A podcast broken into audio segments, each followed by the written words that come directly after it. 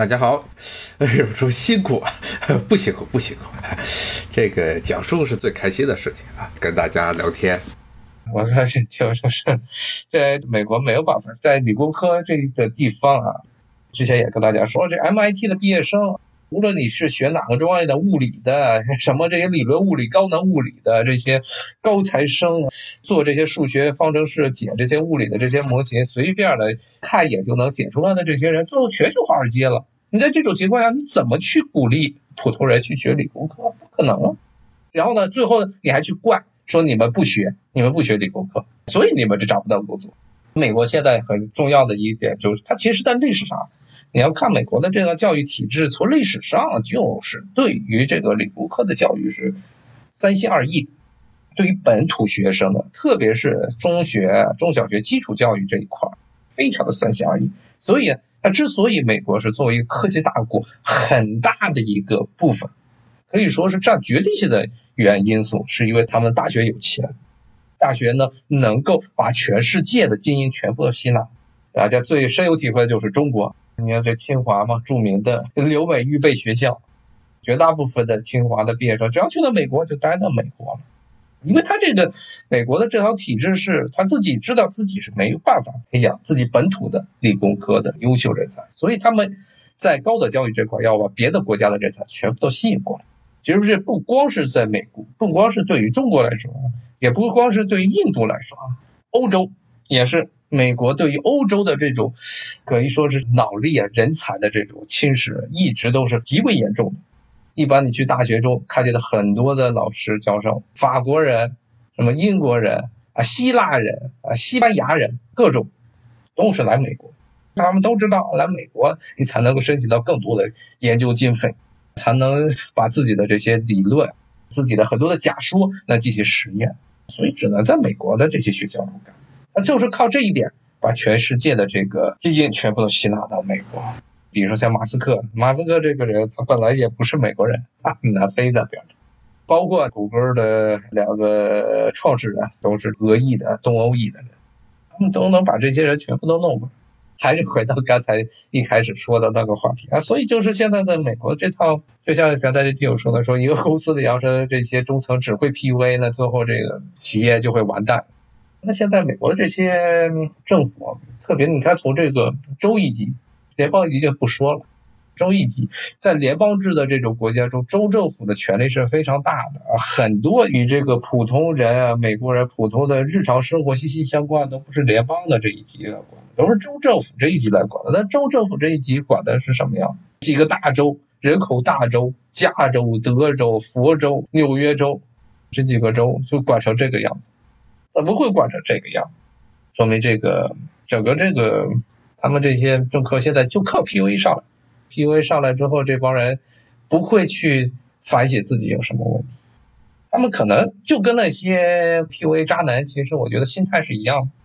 他们已经笃定了，就是觉得这女人就是一个玩具。然后用各种办法去虐待，那是这个 PUA 的渣男一开始，那些所谓的 PUA 达人给他们灌输的经验之一就是你不要把女人当人看，放得开，说的好听点叫放得开，所以他们就这么闹的。那这些美国的现在的政客其实也是一样，他们根本没有和普通人有感同身受的这么一种感觉，对于普通的选民来说没有感同身受这一点，所以呢，他不会觉得。这些中产阶级啊，被冻的烧柴取火，最后一氧化碳都死了，他会有任何的怜悯之心，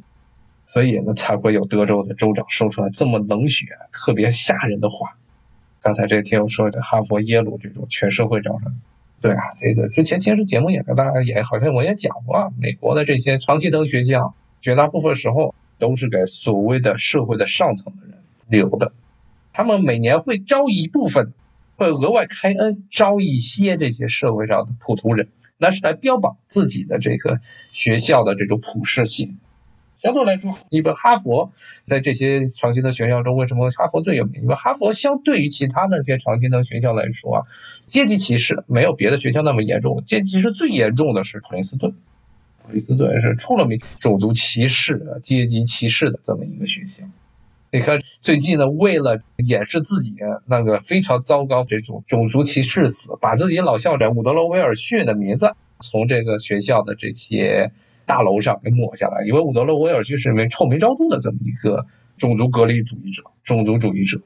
但是呢，他为什么会在这个学校？为什么是伍德罗·威尔逊这样一个种族主义者能在普林斯顿当校长？是因为普林斯顿认为他的这些政治观点与在那个时代与自己学校的很多的观点是符合一致的，所以呢，他才会成为普林斯顿校长。这个听友说，PUA 拿人不当人，明显不尊重人，没有冒犯对方，没有感到冒犯，还被屡屡得手，这就是 PUA 的能力。PUA 嘛，就是让渣男让女人要无限的崇拜自己。要塑造起这么一个大男主的形象，有脆弱一面的大男主。他总体来说要给女人的形象是，他又富又帅，又高又帅。但是呢，心中呢是因为之前有些创伤，又要让这个女人对他产生一种怜悯之心。他这不就是典型的好莱坞的很多这超级英雄的典型的范例吗？你看这个什么超人呢？你看这个什么蝙蝠侠吗？不都这样吗？自己总是有不可说的一面。不能说的那些脆弱的一面，要让这些女人一方面去崇拜他，又让这些女人另外一方面去怜悯他，以至于他这些渣男就算伤害了这个女人，女人依然要对他爱的死心塌地，因为他们知道这个男人是因为他之前的那种心灵上的挫折、那种创伤，才让他对这些女人、现在的女人进行这个施暴的，所以要去原谅。这些现在美国的这些选民不也是一样吗？无论如何，特别是像纽约的这州长，这塑造出来的就是这么一个形象。纽约的这个州长库尔莫，你看现在那个从去年开始吧塑造这个抗议的硬汉，跟建国同志吵嘴、怒眉对视这么一个形象。然后呢，同时呢。另外一方面呢，还故意的 CNN 还因为他们库尔默他弟不就在 C N 当这个主播吗？还让他自己的弟弟然后进行这个直播，然后又有家长里短的一面，侠骨柔情的这个一面，等等的这么一个形象出来。然后呢，其实库尔默最近捅出来的这个谎报老人院死亡人数这个事件呢，其实去年就有很多的媒体在说，一直在说这事儿，但是呢。架不住这些主流媒体不去报道，你要看的都是些什么地方上的小报，特别是纽约当地的一些报纸吐槽到说纽约州政府说把很多这些老人院的这些老人全部都给感染了。但是呢，你要到了 CNN 这一集啊，《纽约时报》这一集，他不说你这事儿，到今年才出来。所以呢，我在这听友在说这个 PV，首先要有一定的优势地位，而且这个怎么一个包装？你看那些 PV 渣男，他他都最讲究的就是一个包装嘛。他们这个发的朋友圈，就跟那些前一段时间这些女的这集体去哪一个这个大酒店，一起合租一个酒店，然后在酒店，比如说什么浦东哪一个可以这个观河花黄浦江的大房子里，大家几个姐妹一起租，租完之后每人在那儿拍照。那个其实这些 PV 也是一样，这帮男的都是合起来凑钱去哪一个大酒店吃饭，都是放的是一样的菜，每人在那摆拍，然后大家合租一辆这豪车，然后在豪车摆拍。这么一个形象，所以那些普通的比如说啊，他们好有钱，其实根本没有钱。这种道理啊，跟这些媒体塑造这个政治明星是完全是一样的。他要把你塑造成一个高大上的形象，同时呢，又要让你去同情他。一方面要对他的优点无限的夸大，没有的优点给你造出来优点；另外一方面，对他的缺点，你要让想办法，一定要千万，首先是最好不要暴露。如果要暴露的话，你要想办法让他们觉得是一种人性。这时候讲到缺点的时候就叫人性，还是比如说这个睡王，睡王不就是典型吗？你看他的儿子变成那样的一个家伙，吸毒又在外面拿这睡王的这些关系去到处花天酒地去赚钱去。你看这个人最后呢，这个睡王是怎么解释这个事情的？说他儿子现在在努力的和毒品做斗争。说他儿子是一个很坚定的人，现在确实有毒瘾成性的事情。就跟去年大选的时候，这个董王和税王，董王就是靠不断的攻击税王儿子，说你儿子怎么这样？你儿子为什么还有你的关系去赚钱？然后这个税王就说，说他确实有毒瘾，但他在努力的和毒瘾做斗争，就要让大家觉得有一种同情的心情，说我是作为一个父亲，我去关怀他，你怎么可以对我的儿子进行这么多的指责呢？我作为一个父亲，你不应该对我的儿子进行指责。他把这话题就转成了这个样子，转成了这么一种不讲你的这个实质上的这种政治上的这种利益交换，在儿子靠自己老爸的这些影响力去外面花天酒地乱赚钱，然后乱搞关系，而转化成了一种什么人性、家庭、父爱对于这么一个染上毒瘾的这么一个儿子的这么一种关怀之心，而且还不让这个动物王对他的儿子进行指责，说我作为父亲，你不应该指责我儿子。这样，特别是对于那些不喜欢董王的男人来说，看见睡王这么一说，大家马上就觉得睡王真不了不起。他儿子虽然很差，但是呢，他还是一个很好的父亲。然后呢，这个时候大家就忘记了很核心的一点：要如果不是睡王，他儿子也不可能去拿到乌克兰的钱。而且呢，实际上我看这条说，沈毅说现在美国总统不是政治家就是明星啊演员，这现在就是这么一个样子。而且我之前好像节目里有大家讲了吧？啊，他其实他这儿子其实不光是这个乌克兰的事，他在他爸原来当副总统的时候就那样，还没到副总统之前啊，是这个原来因为税王非常喜欢每天都是坐火车媒体从特拉华州来华盛顿上班，所以呢，最后呢，把他跟这个媒体媒体美国的最大的国有企业之一媒体的关系非常好，他是管着媒体的人。最后就把儿子安插到媒体之中去当一个董事会的成员，其实在这个税王当参议员的时候就是这个样子。所以呢，到了他当了副总统了之后呢，由于这地位又上升了，你要再给他儿子放在这么一个美国这国有企业之中当一个董事会成员的这么一个身份，有点不太好，所以就出来，在美国国内这审计审的严，咱们就去海外发展，其实就是这样。所以呢，归根结底就是这个。无论是驴还是象，现在就是普通意义上、从道德角度来说，意义上的好人没有了，全部都是这这些听我说脱口秀演员、明星，不是说什么这个德艺双馨的那种什么老艺术家。你要说这个演技好，又能够给人这些民众实惠，那还不错啊。你像这个罗斯福，小罗斯福，他演技非常好，他演技非常好，但是他确实是帮美国走出了大萧条以来的泥潭。但是呢，现在的人他是既没有德。也没有意义，然后就靠这些劣等的这些 PV 来骗人。而且呢，我觉得看了这一两个月的这些戏之外，我觉得这个最惨的还不是这些德州受冻的那些普通的中产阶级，他们还算是有血票的。他们这些这些政府倒是明年明年这个中期选举的时候，这两个党又要去巴结这些人。啊，虽然今年骂了他们，明年又要去巴结，这还算是好的。最悲惨的，最悲惨的不是这些人。就是那些一月份从这个国会那帮人，这帮人是极端的保守的右派，但是呢，他们又是没有政治影响力的一个右派。民主党和共和党其实都看不上他，他们甚至连 PUA 的权利都没有，被 PUA 的机会都没有，完全是被两个党抛弃了。特别是两个党的建制派的这些人抛弃了这些普通的人，就像那个。一月份死掉的，在那个在国会中被打死的那个女的退伍的老兵那样，可他的经历，在帮这个美国在海外扩张啊，在伊拉克当兵，出生入死，回来之后没有找到什么好工作，最后自己开一个小公司，还破产了，就基本上就是属于你当兵的时候，大家都说这大兵牛逼，你们美国这边有非常浓厚的拥军文化，觉得你这参军无论是当哪一个军种，大家都非常崇拜，但真正的一退役了。什么茬都了，根本就不理你。到时出了事儿，都说是你自己的事儿。开公司被骗，怎么着都是你的自己的事儿。之前为国家卖命，在每天都是在巴格达，都不是在巴格达绿区，都是在可能是跟那些各种各样的基地组织啊，还有那些反美的这些组织，在说费鲁杰呀，什么巴士拉这种地方打仗的这些大兵回来，退役之后就没人管，开公司开不好，生活上也受挫折，没有任何人理你。两个党都不利，这些人本身他们的思想是偏保守，保守的民主党、绿党肯定不管，向党觉得你肯定只能选他们，他也不管，所以这些人就变得非常的憋屈，憋屈之后觉得自己的一切的这些想法、一切的利益、一切的主张，没有任何一个政党在建国同志上来之前会去听他们，所以建国一上来，这些人全部都跟着建国走。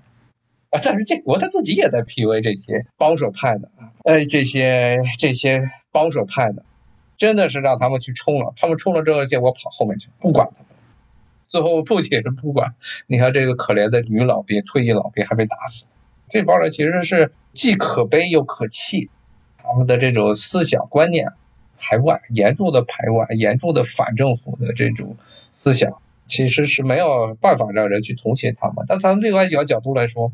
正是因为他们被这些美国的两党全部都抛弃了，所以他们才会变得思想如此的极端。但凡呢，无论是哪个政府对他们好一点，给他们一点点的好处，他们也不会变成现在这个样子。正是因为绝望，他们才去选择了建国。而且现在最吓人的事情不光是这样啊，就像那次一月份冲完国会之后啊，建国的支持率就没有改变。就算是出了这么一个可以说是创了美国的先例的这么一个政治的丑闻了，这么一件事情，但是呢，该支持建国的还是支持建国。不支持他的人肯定不支持他，支持他的人没有发生任何的改变。这说明了一点是什么？就这些人支持他的人是真的绝望，没有任何别人能够给他们任何的机会，只有建国靠他那个上嘴说碰下嘴说吧嗒，至少说了两句话，他们就跟着走。就算是建国抛弃了他们，在那一天，在这个一月份那一天，自己躲在孤州根本不出来，他们依然去相信建国。这些人是最悲惨的一批人，正是因为没有人去 PUA 他们。当你出来了一个 PUA 技术不咋地的人来去哄他们的时候，他们就真的愿意了，真的是把他当做一个救星。所以呢，你看美国的保守派的年度大会，建国又出来了。建国出来之后呢，底下的这些支持者又是真的是哭天抢地啊！看见他出来了啊，真的是觉得这个救星来了，活菩萨来了，真的是这么一种感觉。因为是他们真的没希望了，这种人如果是折射到了普通的人之中啊，可能这地方我说的有点冒犯，但可能就是那些渣男们觉得长相不太好的，这普通的女孩，连 PUA 的机会都没有，没有 PUA 的机会，有这么一个渣男，说的话也不咋地的这么一个家伙，但是偶尔也关心一下他们，真的就全都扑上去了。但是呢，这帮人真的是数目如此庞大。也是可以说，从另一个角度来说，真的是折射出美国的现在的执政精英的这一派的这些非建国的这种建制派的普通的建制派的精英，他们是对普通的民众啊，对于那些广大的民众是多么的多么的这漠然冷漠，而这些普通的，特别是被领导精英，包括一部分向导的这些建制派的精英，看作是可以随意抛弃的这些人。他们在制定任何的法律、移民法的时候、教育的法律的时候、各种各样的税收的法律的时候，这些人都最直接受到的最大的伤害的这批人，反正不给你肉吃，你最后也得选我这么一种。最后呢，这些人绝望了，都是去了建国。而且另外一个更加可以说是残酷的现实啊，就是这些人。他们被 我还听我说这个被 PUA 是另外一种幸福，我能理解他们。关键是他们真的是找不到任何出路。第二个那个三十岁寿命已经到了，人生就这样了。他们不可能想的，对于这个世界观的形成来说，美国最严酷的事情还不光是他们不被建制派 PUA，然后呢心甘情愿的被建国同志 PUA 的这帮人。那么他们更加悲惨的一点是什么呢？像美国现在的整个这种政治的理念。政治的学说啊，是不给他们任何左派的机会，没有左派，美国没有真正的左派。一般来说，你看欧洲的典型的范例，当社会出现一些不平等事情、经济停滞啊，然后这蛋糕不够分的时候，要不就变成极右，要不就变成极左，你要不就是往右的方面走，要不就往左的方面走。但是在美国，美国不可能出现左派，美国没有真正的左派，美国大学中有那么一两个左派。而且是那种带有强烈的无政府主义倾向的左派，比如乔姆斯基这样的人，啊，养着你，反正说明他们这个言论自由，养你那么一两个没事儿。反正他们也就大学中偶尔这个 RT 呀，今日俄罗斯啊可能找这个乔姆斯基啊写两篇文章，有的时候好像是不是这个国内观察者网好像也找过这个乔姆斯基写文章，是这么样，养你两个人没事儿。但是呢，他们的学说严格的控制在学术这么一个象牙塔之中。不能让乔姆斯基的，以及是非常带有强烈无政府主义倾向的这么一种做派，能扩散到美国社会之中。那在美国的普通人是无法接触到这种所谓的左派思想，包括对于中国的这种妖魔化，也是因为他们不知道什么是真正的中国，没有人知道。普通的美国民众看见的报道是什么？就《纽约时报》的这种报道，什么《华尔街日报》的报道。都是带着 BBC 滤镜的这种报道。天天你看这个《纽约时报》，原来就跟大家讲过，《纽约时报》天天报道中国的这些新闻，全部都是像政治八卦那种。哎呦，看着跟这个咱们南方某个这个特别行政区的某份水果报那种报道风格，真的是。特别是从差不多一零年左右，一零年、一一年之后，你就看当时的这《纽约时报》的关于中国的政治报道呢，整个的这种叙事的逻辑，哎呦，真的就是这种《水果日报》的，或者是另外一份。更著名的就是这个某邪教的报纸，比 BBC 的那种玫灰色的这种滤镜还要黑，这就是美国最受精英们喜爱的，被称之为所谓的“灰富人”的这么一份这个《纽约时报》，它对于中国新闻的报道就是这么一种模式。就变成这种模式之后，普通的美国人怎么可能对中国有好感？他们就是这么一种报道风格，所以左派是不可能在美国生存。左派没有办法生存，所以呢，这些在美国没有办法被两个党的建制派给抛弃的人，他们只能转向极右，而且极右在美国历史上是一直有传统的。之前节目也跟大家讲过，美国其实在历史上就是一个极右派非常盛行的地区，一直到了这个可以说二战之后才勉强的往中间偏了一些，之前一直都是极右为主。美国的种族主义。种族主义最早起源不一定在美国，但是实践集大成者对于种族主义的这些实践政策，各种各样的政策，它的实践是集大成者，那是美国。欧洲那些纳粹呀、墨索里尼啊，都是 对美国的这种彻头彻尾的种族隔离制度是真的是膜拜。所以呢，他这种传统一直在美国有非常强烈的这个民间的基础，而政府呢又不去打压他，或者偶尔去打压他一下，但是呢又不是特别的强力。所以最后造成了这些被抛弃的人，这两个党建制派掏钱，最后只能够在极右派去寻找美国的传统、美国的根、美国的本源，在这种种族主义中来互相的舔舐自己的伤口。咱们下回再接着说啊，今天咱们就讲到这儿，谢谢谢谢，拜拜。